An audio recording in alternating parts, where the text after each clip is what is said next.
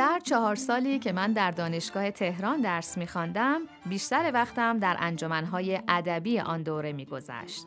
من و حسین باز دوباره به هم رسیده بودیم. و مشتاقانه به تمام نشست های ادبی تهران سر می زدیم. از انجمن ادبی صائب گرفته تا کلبه سعد و از انجمن ایران گرفته تا انجمن حافظ و تا نشست های عصر سهشنبه مجله فردوسی و تا نمی‌دانم آذرآبادگان، ایران و پاکستان و دیگر جاها. و دوستان بسیاری پیدا کرده بودم که آنها نیز همین راه ها را با ما می آمدند. آن سالها سالهای مناقشه شدید کهنه و نومی بود و گروه ما به طرفداری از حق مسلم نوپردازی جبهه‌ای تشکیل داده بود که اگر لازم می‌شد جدال قلمی را به جنگ خیابانی بدل کند پروایی نداشت. همچنان که چندین بار هم وقایعی پیش آمد و ما به پاسداری از شعر نیمایی وارد عرصه های یدی می شدیم. تریبون ها را فتح می کردیم و کنایه ها را پاسخ می دادیم.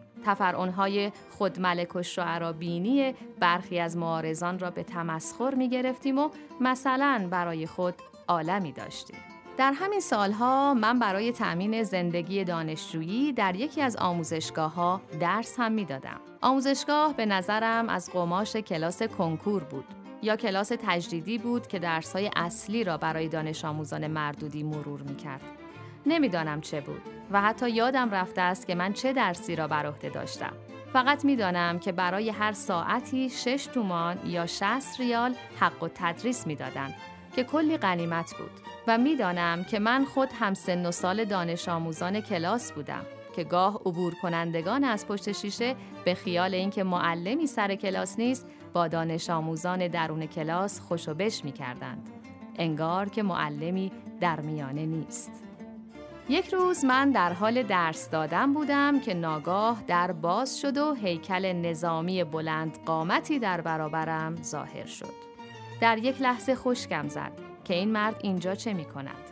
اما در همان حال دیدم که دختری از ردیف جلو خود را بین من و آن نظامی حایل کرد و با اشاره دست و چشم و حرکتهای عصبی آن مرد را واپس راند که پدر بفرمایید بیرون استاد سر کلاس است و در همین اسنا سر و کله نازم هم پیدا شد که فروتنانه به آن شخص می گفت تیمسار با عرض معذرت هنوز کلاس تمام نشده است. چند دقیقه کار دارد. تشریف بیاورید دفتر. و تیمسار هاج و واج در شیشه کلاس را پیش کرد و همراه نازم آموزشگاه دور شد. چند دقیقه بعد وقتی کلاس تمام شد آن دختر شرمگنانه پیش آمد و گفت استاد من از جانب پدرم عذر می خواهم. ایشان که دنبال من آمده بودند به نظرم فکر کرده بودند که کلاس تمام شده است. دختر 16 17 ساله به نظر می رسید. خرمنی از موهای لخت خرمایی را بردوش داشت که تا کمرگاهش می رسید و بافتنی سیاهی به تن داشت که ساق و ساعدش را نمی پوشند و دامن معارفی کوتاهی که زانو و کشاله های رانش را کفاف نمی‌داد. و تا بیایم و عذرخواهیش را پاسخی دست و پا کنم مثل سایه‌ای به راه رو پیوست. اما واضح بود که آن شب را فردا شبی در پی بود و شبهای دیگری و گفتگوهایی که خیلی زود به مکاتبه بدل شد و شهره عالم با همین نام و فامیل دقدقه روزها و شبهایم شد و زمزمه سرودها و شعرهایم.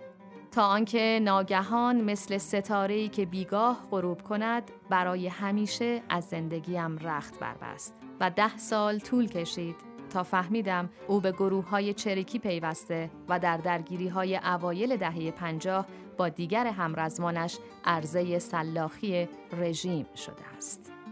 شهره آنگونه که خودش می گفت این آمادگی را داشت که از حوزه اشرافیت خانوادگی ببرد و خود را به مردمی نزدیک کند که به قول او تحت ستم خودکامگان جبار تاریخ قرار گرفتند. منتها او آنقدر مظلوم و محجوب و متین و آرام به نظر می رسید که کمتر می توانستی حدس بزنی در درون او قوقای دیگری برپاست. او عشق و شیفتگی و دلدادگی دخترانه را به سربی بدل کرده بود تا سینه ستم پیشگان را نشانه گیرد. اما در برابرش من بودم که می گفتم در دستهای من نارنجکی است که میترسم بنشینم و به شعر مبدل گردد.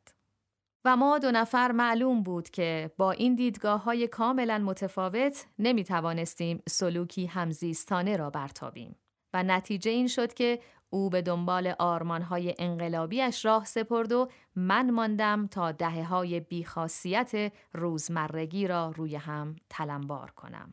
و بگویم که آن نازم سیاه چرده کلاس های شبانه نیز شورشگر دیگری از کار درآمده بود که کارش به زندان کشیده شده بود. اما بخت این را یافته بود که زنده بماند و انقلاب اسلامی پیروز شود و او به کرسی ریاست سازمان امور اداری و استخدامی کشور تکیه بزند.